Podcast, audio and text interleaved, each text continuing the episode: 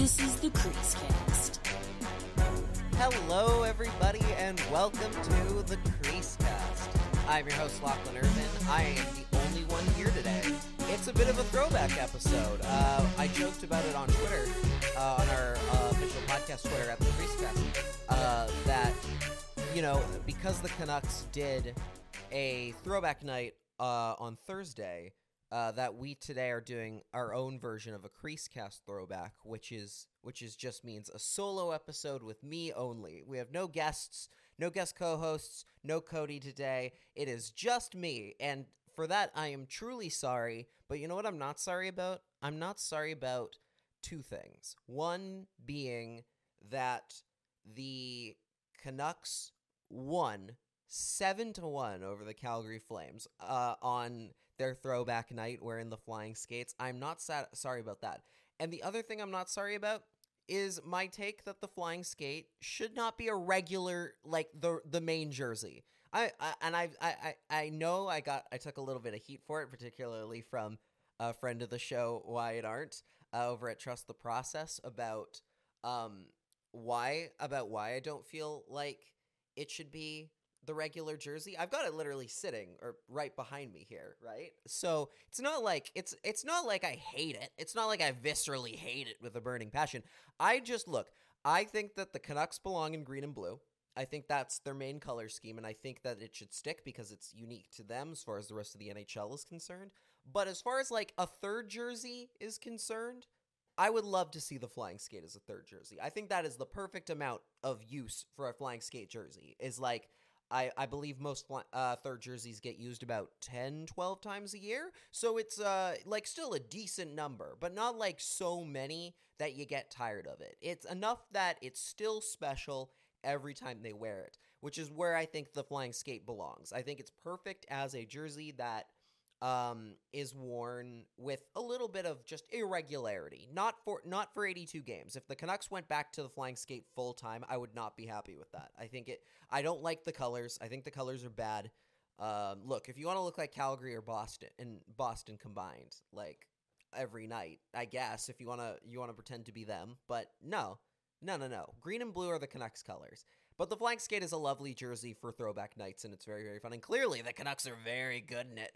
Uh, they destroy Calgary seven to one um, last night in easily, easily the best game of the entire season. Like, I don't think anybody's out to debate that. Like, there's no, there's no debate. The Canucks were simply at their best for the entire night. There was no point in that game where they looked out of place. There was no point in that game where they looked like the worst team.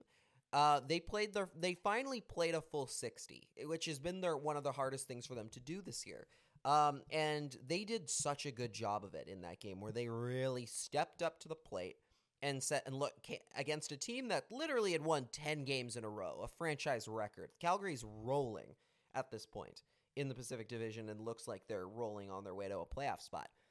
Um, and the Canucks did not care. They did not look like a team that's like, oh, geez, this is a this team is way ahead of us in the standings. They're ten point or I guess twelve points ahead of us.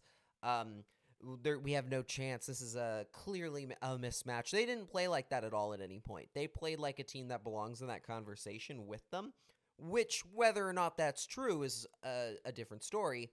But they played up to their competition. They played up to the level of of competition that they were needed to to win and that's why they walked away not only winning not only just winning the taking away the two points but absolutely 100% crushing calgary into the ground and then salting the earth so nothing could ever grow again. Like that's that's how good the canucks were in that game.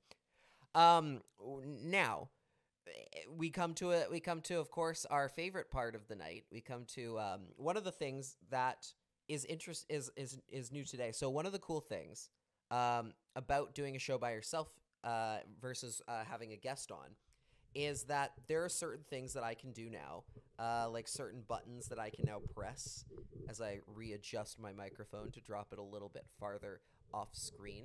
Um, there are certain things that I can do now uh, I can do today to kind of uh, bring back some of the buttons. We have a couple buttons that I can now press during the show. And with that in mind, I do believe it's time to hand out our Player of the Game Award, or as we like to call it, The Infinitude Gobbler. It's identical to the one that Sabu wore in the movie Avenga Boys. That's right, Detective Jake Peralta. It's time to hand out the Infinitude Gobbler, or more accurately, the Infinity Blocker, the M- the MVP of the weekend, uh, or since the last episode anyway. Um, I think there's look, there's a lot of options here. There's there again. I could. I think. I, I think because Cody's not here, I'm gonna hand out two. I'm gonna give two out because normally we would. Normally we'd have two awards to give out. So I'm gonna. But I'm gonna hand out both today. Uh, my first award obviously goes to Thatcher Demko because of course it does.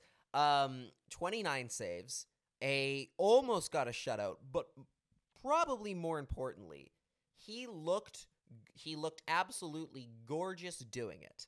And as I pull it up on screen here, look at that. Look at that. The Kirk McLean tribute gear, absolutely iconic. I mean, like look at that. The brown blocker. So if you haven't seen it, go check it out. They're all it's all over Twitter. It's all over the Canucks Twitter. It's all over um just about anywhere on this on social media. Like there's a picture of it.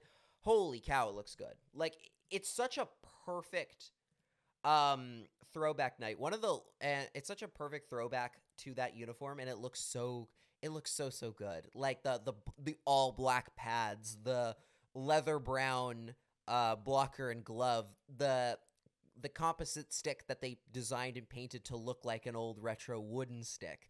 I, and then of course the the the pièce de resistance, the the Kirk McLean mask, the tr- the mask that looks exactly like the one he wore, Kirk McLean wore in 1994. There were multiple points during that game where I had to re-remind myself that oh that Kirk McLean wasn't actually the one in net. Like because it looks so there's something very iconic about that mask. I think it's just the in a way it's almost it's not the the like the V's the V on the chin or like the skate on the top of the helmet itself. It's almost the white space. Like specifically where the white spaces are placed on the mask that makes it look really iconic and ex- and instantly recognizable and it's a it's it works so well. Like in you know today we get really great masks like some of the things that uh, goalie mask artists are able to do uh, with like with the the tech that they have at their disposal in 20 in the 2020s is really incredible and really cool. But there's something really really unique and really iconic about like some of the old very simple designs like this one. It works so well. It, it, it, it it's truly a masterpiece as i zoom in on that mask. Like look at that it's so clean it's clean it's crisp it's it it works so well. Literally, again, he looks just like McLean. He looked just like Kirk McLean. They did really well with that. One thing that uh, Kevin Woodley from In Goal Magazine talked about during the intermission break is actually the rarity of seeing Thatcher Demko or any Canuck goalie for that matter um, in black pads because as he talked about uh, goalie coach Ian Clark does not like um, does not like goalies his goalies to wear white uh, to wear any pad uh, colored pads. He wants them to be white because for shooters when they're coming up on the goaltender and they have the split second to make a decision, a white pad uh, is a little bit harder to pick up on to pick up on behind a white with a white net behind it. Whereas it's easy, it's much easier to see that in that split second um, when you're wearing a color like say black in this case. Um, and and uh, the the reference he made as well is like black is slimming. As a goaltender you want to look bigger. And that's really and that's true. Like he looks it looks a lot crisper. Like there's something there's something about that look that look he he definitely looked smaller in net like to a degree. Like there was something about that design that looks so mu- where he looks so much that much smaller in net. Um even though he it again it's the same colors. It's like the or sorry the same equipment that he always wears. They've just wrapped it a little differently.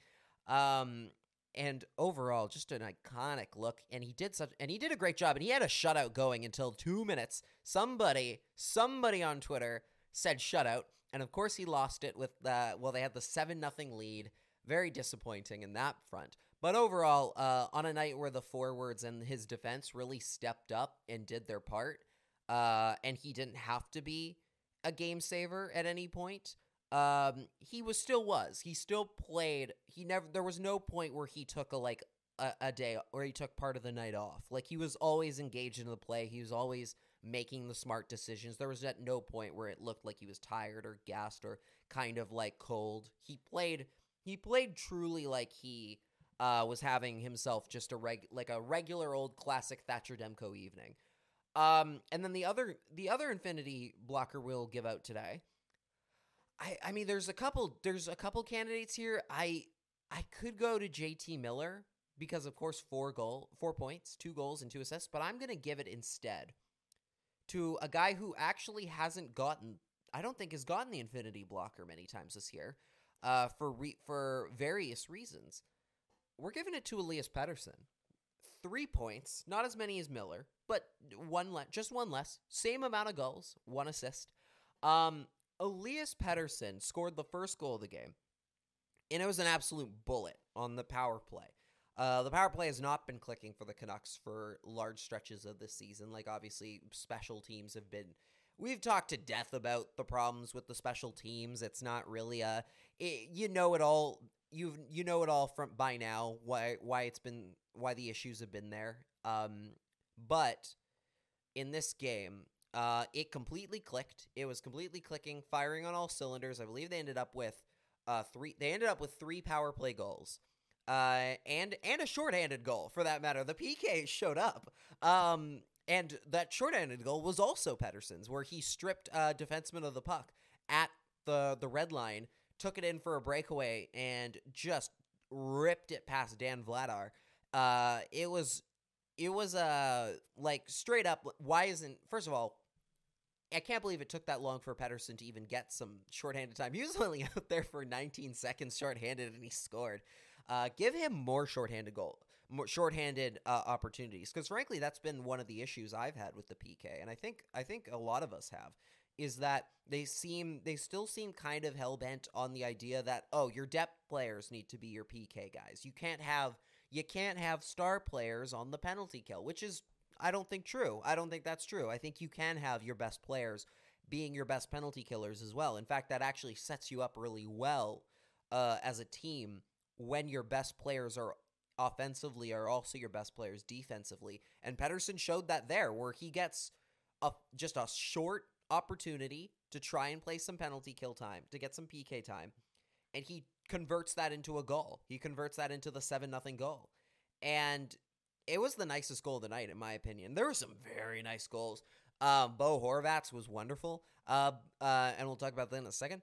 But for now, I think you got to give it to Pettersson. I mean, especially considering what he's been through this season, like just to get back to playing at the level that he feels he's capable of. He talked about it earlier in the week that he's actually had his he had his wrist taped for a long part of the year, even though he said at the beginning of the season he was totally healthy. Uh, turns out he wasn't. What a surprise! Hockey players playing through injuries uh, and say and saying otherwise. Um, but yeah, he uh, he had his he had his wrist wrapped, I guess, uh, still for a large period of the early parts of the season. Doesn't anymore. Um, and uh, holy cow, he looked so much more comfortable in this in the last couple games, uh, particularly and in this one. I mean, the both goals were beautiful. He got he got he got his he got an assist on the um, JT Miller goal. He bobbled the puck a little bit on that one, but either way, who cares? Uh, when you're when you're hot, you're hot.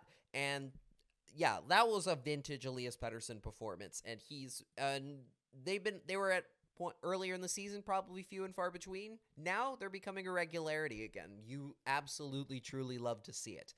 Um, and that is the infinity blocker for uh, this episode. Now, uh, w- as far as JT Miller is concerned, obviously, again, very easily could have given that the blocker to, to JT Miller.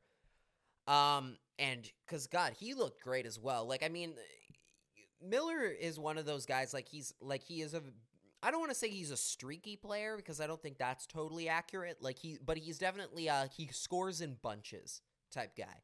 Like I, I very rarely see a lot. Like it never seems with JT Miller that he's getting a lot of like one point nights. There always seems to be like two or three tacked on in an individual effort. Um, and tonight was if he's not getting like two, he's not getting any. That's kind of what it's been like sometimes this year. Um, or and just in in general with Miller, he feels like he's very much a uh, points and bunches guy. And tonight he was on. Like uh he had some he had some of the best plays of the evening. Like that that whole that the whole top 6 came to play today. And that's been something that's been missing for a long time. Like Brock Boeser didn't have a goal, but he had two assists.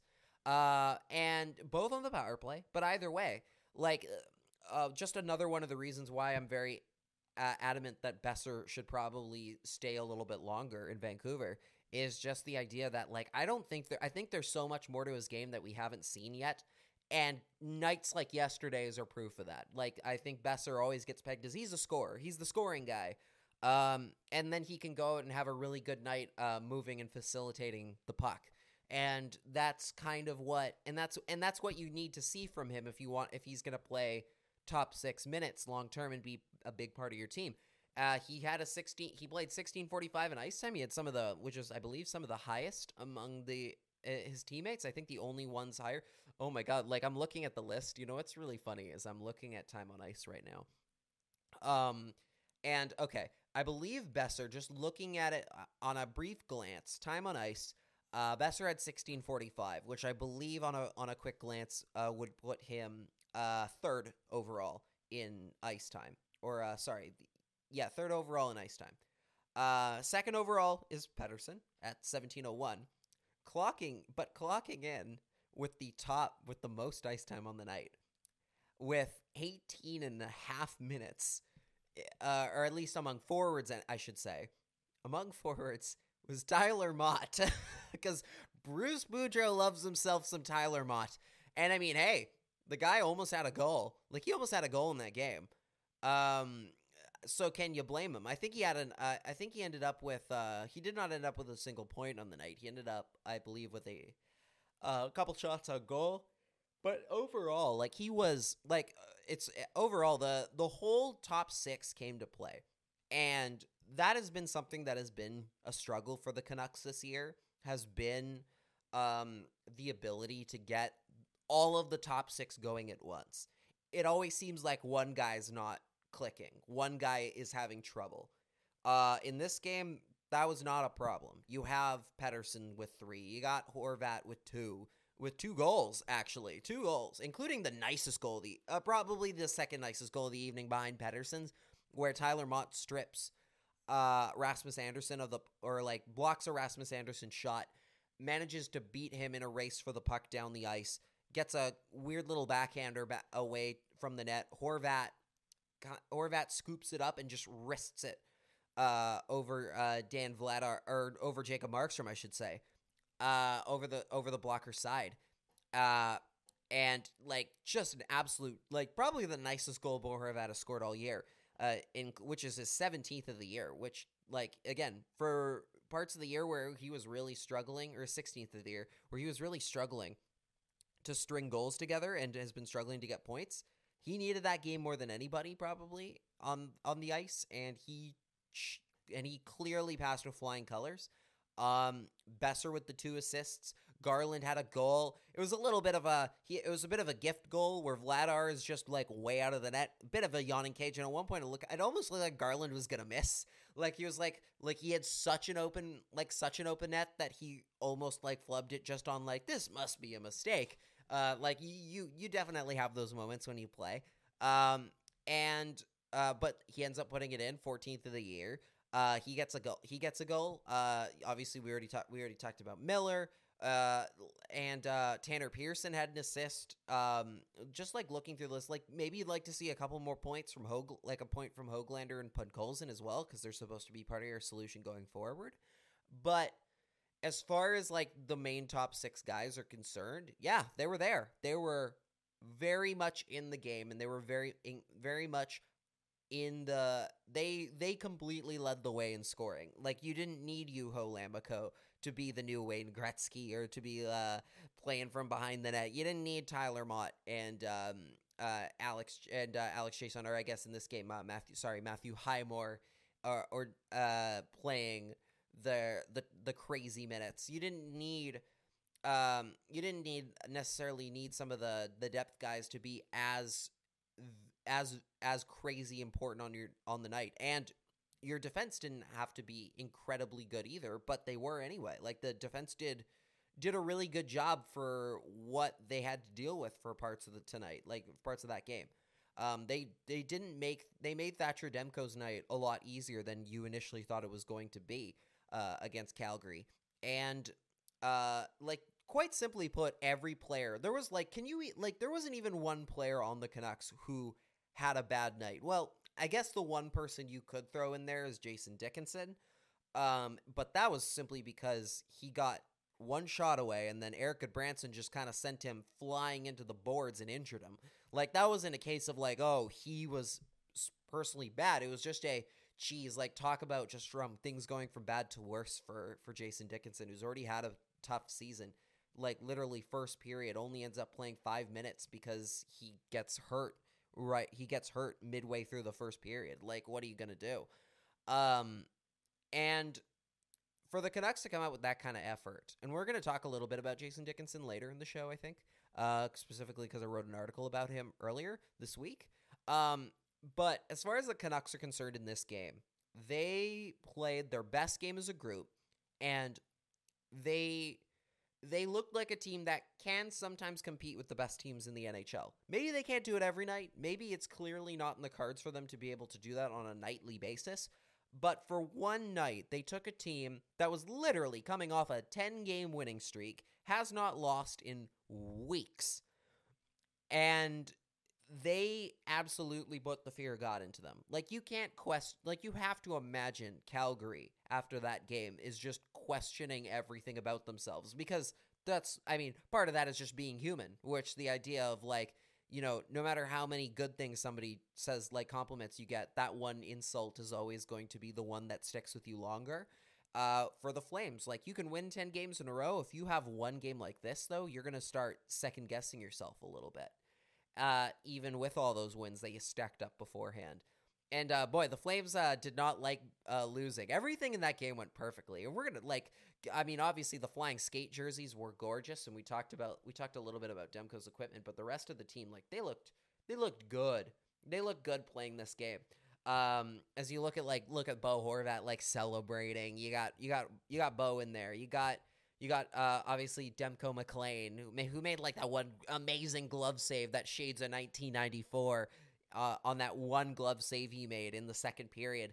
Uh, I believe also on Rasmus Andersson. Um, JT Miller just having a great old time. Like that uh, guy, for a guy who, you know, you worry that he might be um, on his way out the door like this, you might be seeing some of his last games as a Vancouver Canuck. Boy, he's having fun with it. And he even talked about last night he loves that he loves the flying skate jerseys. And then you get like the celebration. Like everybody, like everything that could have gone right in that game did you had Michael Bublé showing up. You had you had uh you had uh Chase Claypool who uh from the Pittsburgh Steelers I believe was there and then he literally did the thing that I think you're not supposed to do at those games. Uh if well, here's the thing. You're not supposed to do it as a like as an in arena host or something like that, or like as a thing where he just goes, "The Calgary Flames suck," and it's so oh, it was so funny like, uh, imagine you're Calgary because remember, the Flames can hear that on the bench. They can hear, they can hear that whole conversation, the whole like the everything going on on the jumbotron during the game. And here you have literally like a an NFL star go on the crowd saying 7-0 is a, uh, this is the quote from uh my from a uh, friend of the show David Quadrelli Seven nothing is a touchdown score, and I just wanted to say the Calgary Flames suck so bad. and then the whole crowd starts chanting "Calgary sucks," which is, uh, which is absolutely when the Flames lost their mind in this game and like completely went off the deep end and threw kind of a tantrum at the end of the game. Like, oh my god, the the late game, the late game like whining from the Flames was so funny. Like this is a team that's clear again, clearly accustomed to winning, doesn't take losing well. And boy, did they not take losing 7 to 1 well. I mean, why would you? You're losing 7 to 1. That's a that's a tough scoreline for even the best for even the worst teams in the NHL don't usually lose a lot of games that way. Um for Calgary just there was like the one play where uh I believe it was Highmore clipped Johnny Gaudreau in the face uh, after he was trying to check Tkachuk off the puck. Like he was trying to make the stick check. Uh, it kind of bounced back off Tkachuk, ricochet, like the stick ricocheted behind him as he was kind of readjusting, and it clipped Gaudreau in the face. Probably could have been a high sticking penalty for sure. But then the Flames just lost it. Like, they didn't even know he was high sticked. Like, they just reacted. They just saw Gaudreau down at the end of the ice after the whistle blew, and then started going and like, "Oh, we're you're you're in trouble, Highmore." Like it was, it's such like it's such bull crap. Like it's just one of those like uh fake tough guy crap. Uh, that gets you nowhere. Uh, so and then like Gaudreau got thrown out of the game because he was like complaining about not getting the high sticking call. First of all, it, it probably should have been a high sticking call. Like I'm not gonna sit here and say, oh, that no, that's uh, never in a million years. Like no, it probably should have been, but also worth noting that you can follow like follow through doesn't necessarily constitute a high sticking penalty, and in that case, because he wasn't he wasn't trying to make the play on Gaudreau that could that and the puck was and the stick was coming back off of a stick check on another player that counts as follow through in some cases, which is why probably Highmore didn't get the penalty. Either way, I wouldn't have been that upset if he had gotten uh if he had gotten the um if he had gotten the uh, the penalty the the uh, the the penalty there. But the the way the Flames reacted to it was just ridiculous, like beyond ridiculous. Um, and look, you know, I've said it before. Like I've said it before with the Flames in particular. I don't. I I think if there was one thing that was confirmed for me tonight or in yesterday's game, it was that the Calgary Flames, in my opinion, even with that they've added Tyler Toffoli now, um, the Calgary Flames are not a cup contender. They're not there. They just aren't. Like they've got good goaltending. They've got very good goaltending, but there is nothing about that team right now that screams cup contender. They're so clearly like a lar- like a long way away, a long ways away. And I don't think they'll ever get there because they are so hell bent on winning with for some reason the Gaudreau Monahan ticket, like that core group. Like it's not just those two players, but like that group that was that has been there from the like the 2015s, the mid 2010s. Like they're so hell bent on winning with that group rather than building a new kind of core, a newer age core around Matthew Tkachuk that they've had years to do at this point. That they're never gonna get there. Like they're not a they're not a cup team. I don't know why everybody is so like I've seen so many people be like, oh, the Flames are real cup contenders now. Nope, no, they aren't. They're no, they're barely a first round. They're barely a first round exit team. Like they're they're gonna do what they always do, which is play a really good regular season and then completely disappear come playoff time. Like that's just who they are. That's who they are. Like people, they're they were the Leafs before the Leaf. They're they're the Leafs if the Leafs just could win around every now and then. That's what the Flames are. There's no difference in my opinion. They're the exact same. Um, they're the exact same, just a little bit less talented than the Leafs. Like that's just what they are. I don't buy Calgary as a playoff as a, a real playoff threat in any way. Like like I've said before, like if the Canucks make the playoffs, I want Calgary as a kind of in the Pacific Division like first round. If you can get Calgary, you're golden. You're going to win. Like you're the Canucks. I would not put it past them. And this was before the seven to one win. Even like there was the one nothing game. Like again, Cal that was a one nothing game like it doesn't matter like how clearly outclassed the Canucks got played caught were outplayed in that game. The Flames still didn't score until overtime. Like they're not that good. They're really not that good. I don't but I do not understand the hype around them at all. Um it is it, it doesn't make any sense to me. Uh I don't feel like they I don't feel like they're there. I don't feel like they're gonna get there under Brad Treliving. Like uh, Daryl Sutter's done a lot better with the co- coaching job. The goaltending again, he's done a very good job co- with goaltending and actually keeping the goaltending uh, fresh. Uh, last night, I mean, uh, Jacob Markstrom had a bit of a tough go in the th- in the second period, uh, and then you have the incident where like his skate blade pops out and they can't get it fixed uh, for whatever reason, and he they end up just saying, you know what, like just take the rest of the night off. I felt I felt bad for Dan Vladar, like he had to come in mid Canucks power play, which had already had two goals by this point, and were clearly like having themselves a game. And Dan Vladar is a pretty no slouch, like he's a pretty darn good backup goaltender in his own right.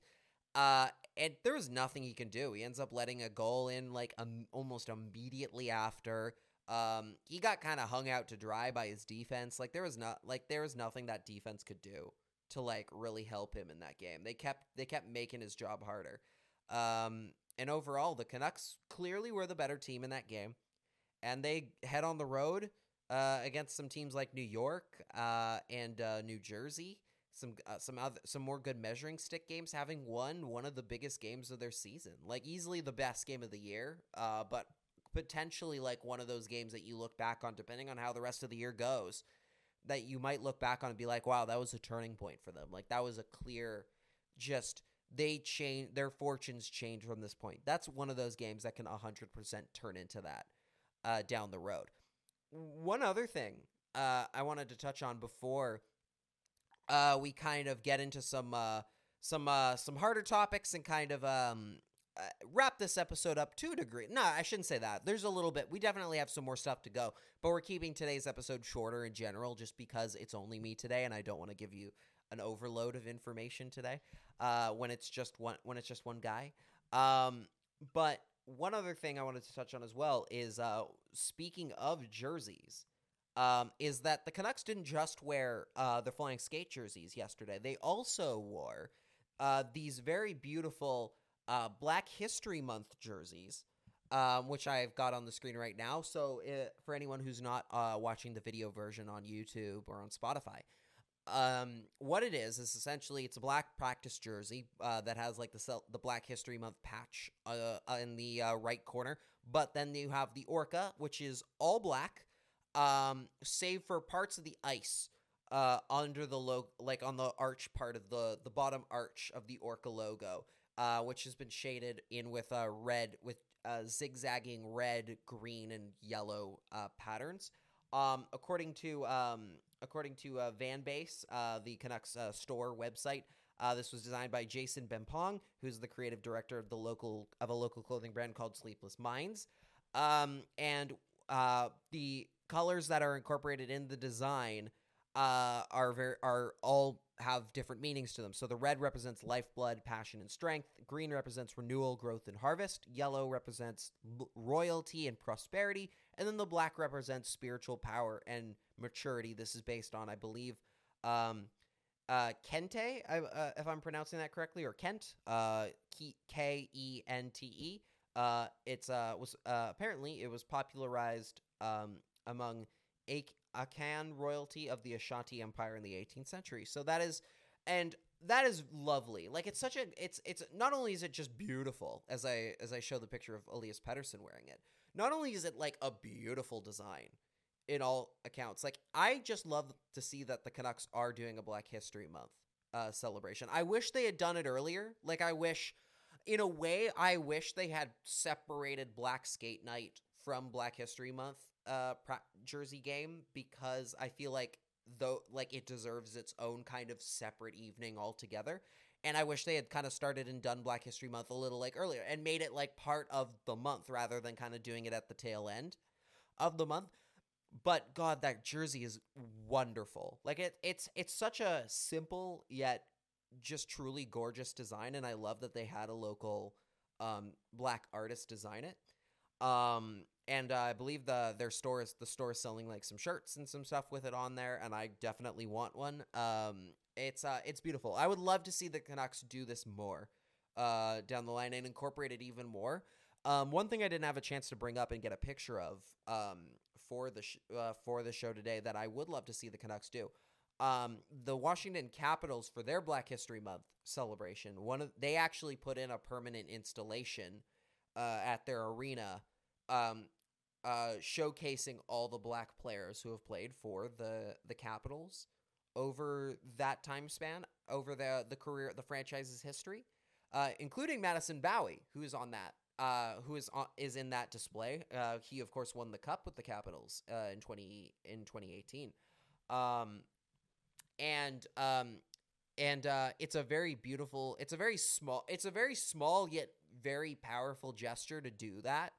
Um, and to do that, to have that, not just like make it a temporary thing, to make it a permanent installation in your arena. I would love the Canucks to do something to do the same thing, to do something like that as well, where they have like a permanent display showcasing the the black players who have put on the Canucks uniform the last years. They did they did some interesting stuff. Like they had Ma- uh, Madison Bowey actually wrote an article for Players Tribune uh, called Hockey Has Always Been Black. It's a very good read. You should go check it out. He also, uh, or no, Justin Bailey narrated the uh, narrated a video for uh, Canucks twi- for the Canucks Twitter, which I I forgot to pull up uh, here.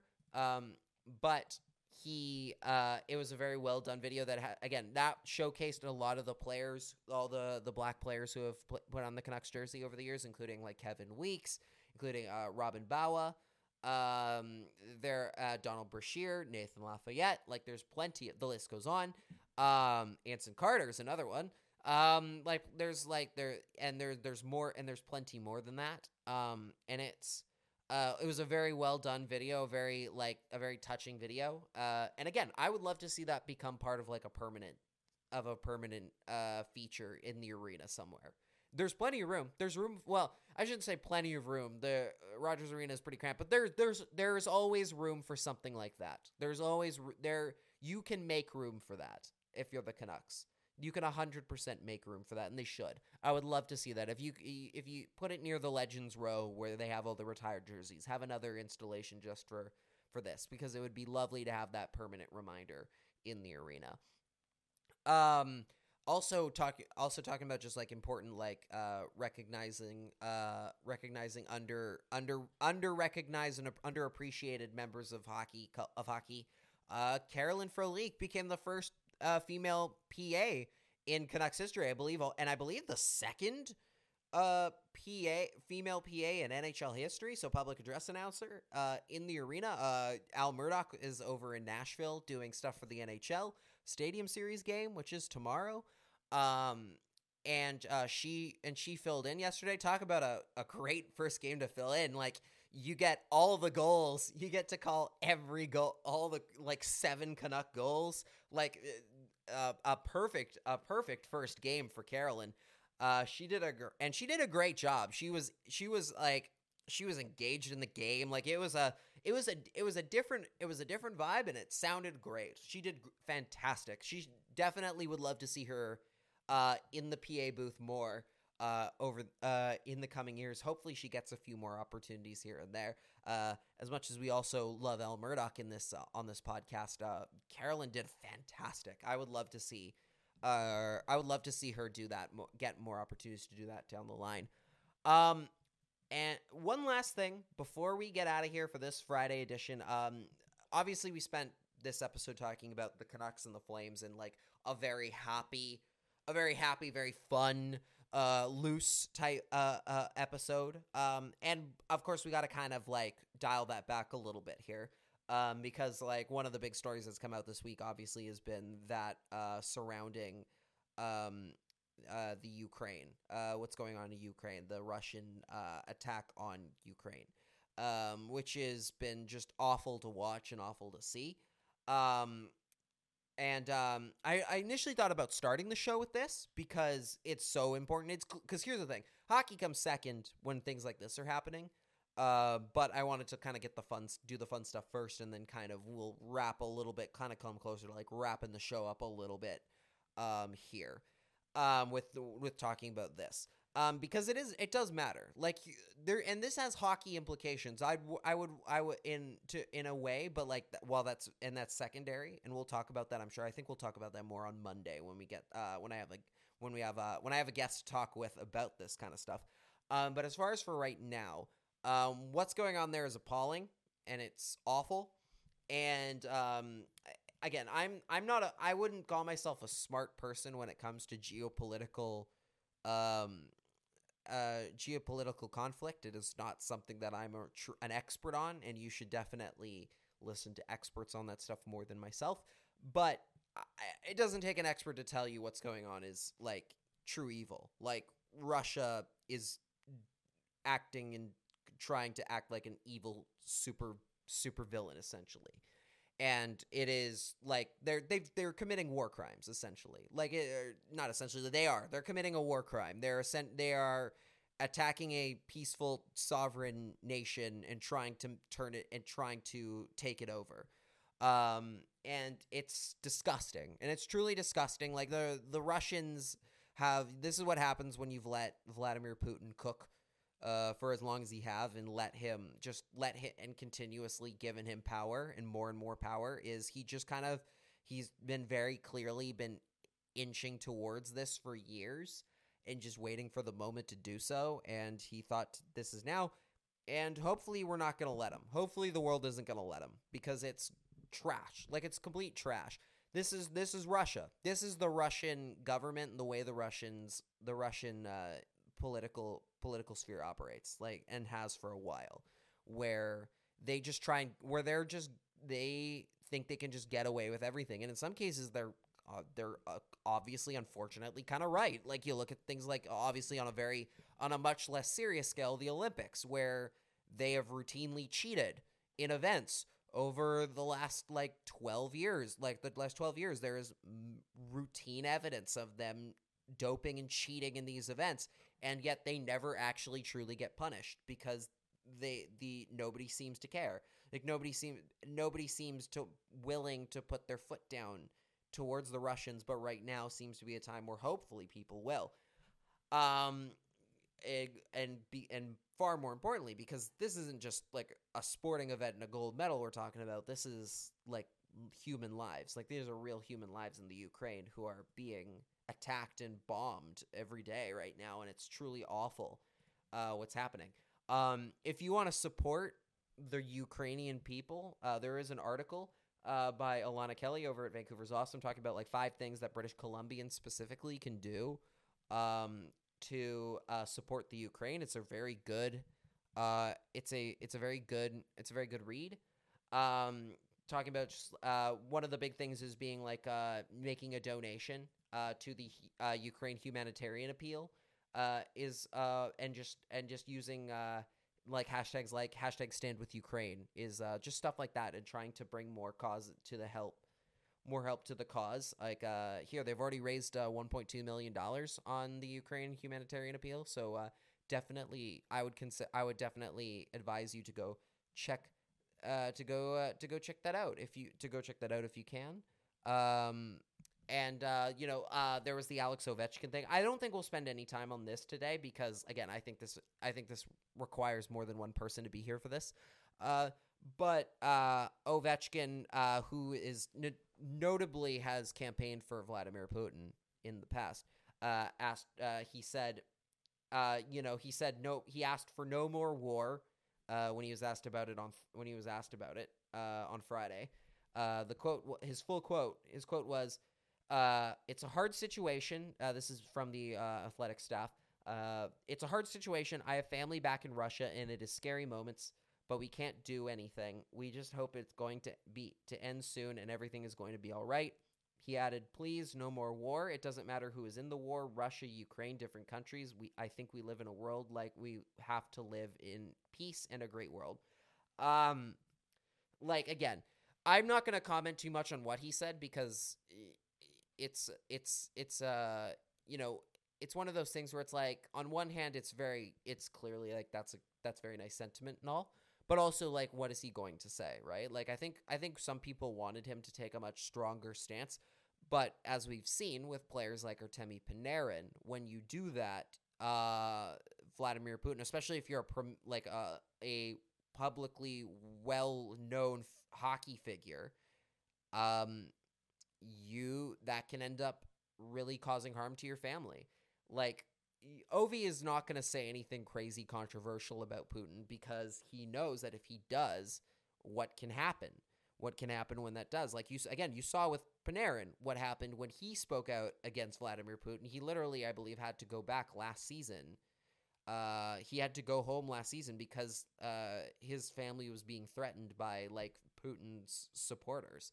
Um, they're like their lives are being threatened. So again, there's nothing Ovechkin. You're not going to hear Ovechkin say a bunch of like, "Oh, this is like." You're not going to see him go straight after go for the jugular or anything, which is honestly like fine. It's a very different climate. Like you, it's a very different climate, uh, and we have to kind of understand that to a degree, especially when it comes to celebrities, um, talking about the like uh, Russian celebrities talking about uh, Putin because like again, if I say something Vladimir Putin doesn't care. He doesn't know who I am, but he cares when a prominent Russian hockey star says something, so you have yeah he has to be very careful, and um that's that's kind of the the crux of it at the end of the day is now yeah, and again we'll talk about this more on Monday for sure.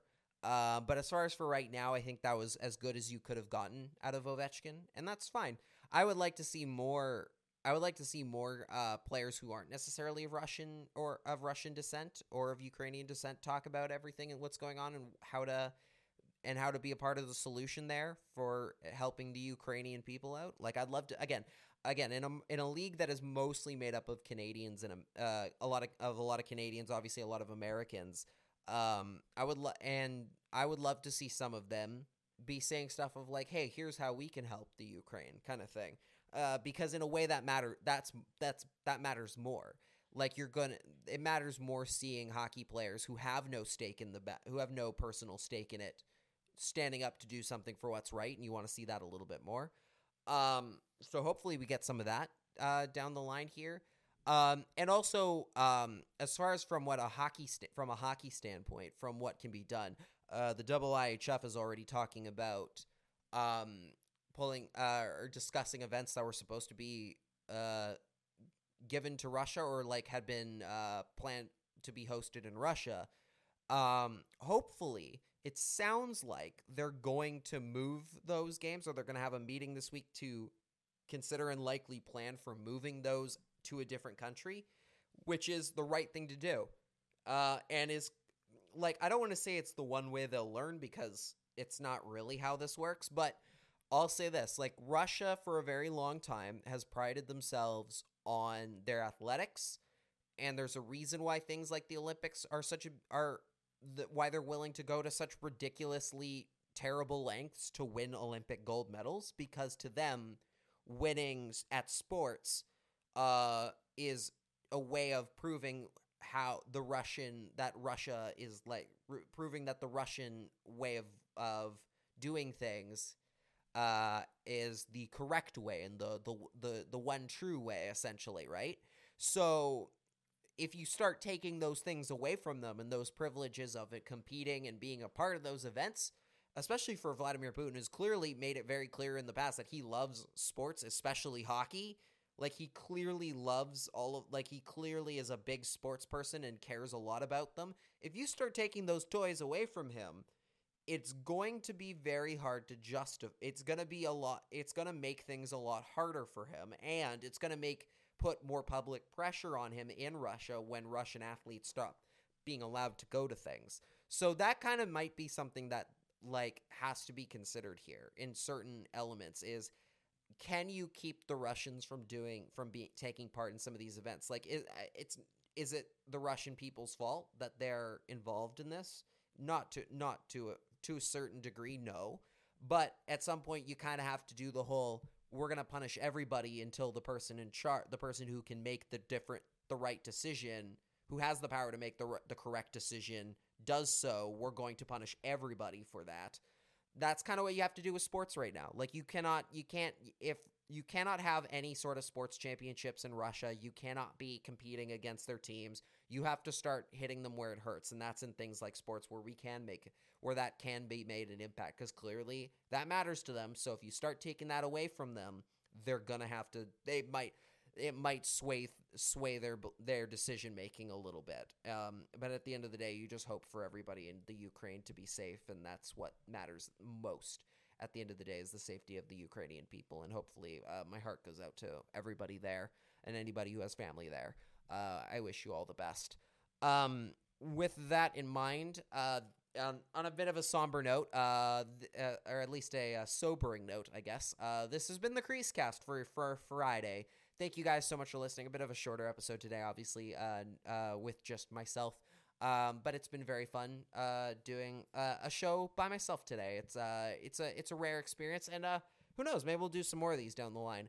Uh, if you enjoyed the show, be sure to check out uh, our Patreon, patreon.com slash creasecast. For $1 a month, you can just support the show. And for $5 a month, you get some bonus content, including uh, Pacific Division Power Rankings and some uh, some other goodies and stuff that we're uh, that I'm working on. Um, be sure to check out uh, my writing work over at CanucksArmy.com. I write there pretty frequently. I wrote about Jason Dickinson this week and whether there's a trade market for him. I know we said we'd talk a little bit about Jason Dickinson in the show, just ended up not getting there. Um, but the article talks about it a lot about how the what a struggle it's been for him specifically to get things going this season, and um, how, um, and how, and obviously uh, the the uh, a potential injury throws a wrench in here. But if there was a market for him, there are a couple teams that I thought might have uh, some interest uh, in Jason Dickinson and bringing him into the fold for a decent price. Um, but uh, you'll have to go check out the article on CanucksArmy.com to uh, see who they are. Um, you can also check out uh, m- myself on Twitter, Instagram, and Facebook at Lach in the Crease. Uh, and uh, you make sure to hit subscribe uh, on your podcast on the podcast platform. Make sure to leave a review on on Apple Podcasts and Spotify. Hit subscribe on our YouTube channel if you want full video episodes of this show. Uh, you can also and um, and uh, Cody is not here today, obviously, but if you were here, he tell you to go check out ahlnucksharvest.com and to follow uh, for all your Abbotsford Canucks needs. They just played tonight. They lost, I believe, four to one. Um, but uh, still plenty of uh, AHL things to talk about, especially uh, with uh, with uh, guys like uh, with with some of the guys really stepping up. Jack Rathbone has been pretty great of late, and yeah, check him out on Twitter as well at Cody Sievertson. And until next time, everybody, this has been the Crease Thank you so much for listening. We'll see you next time. Take care.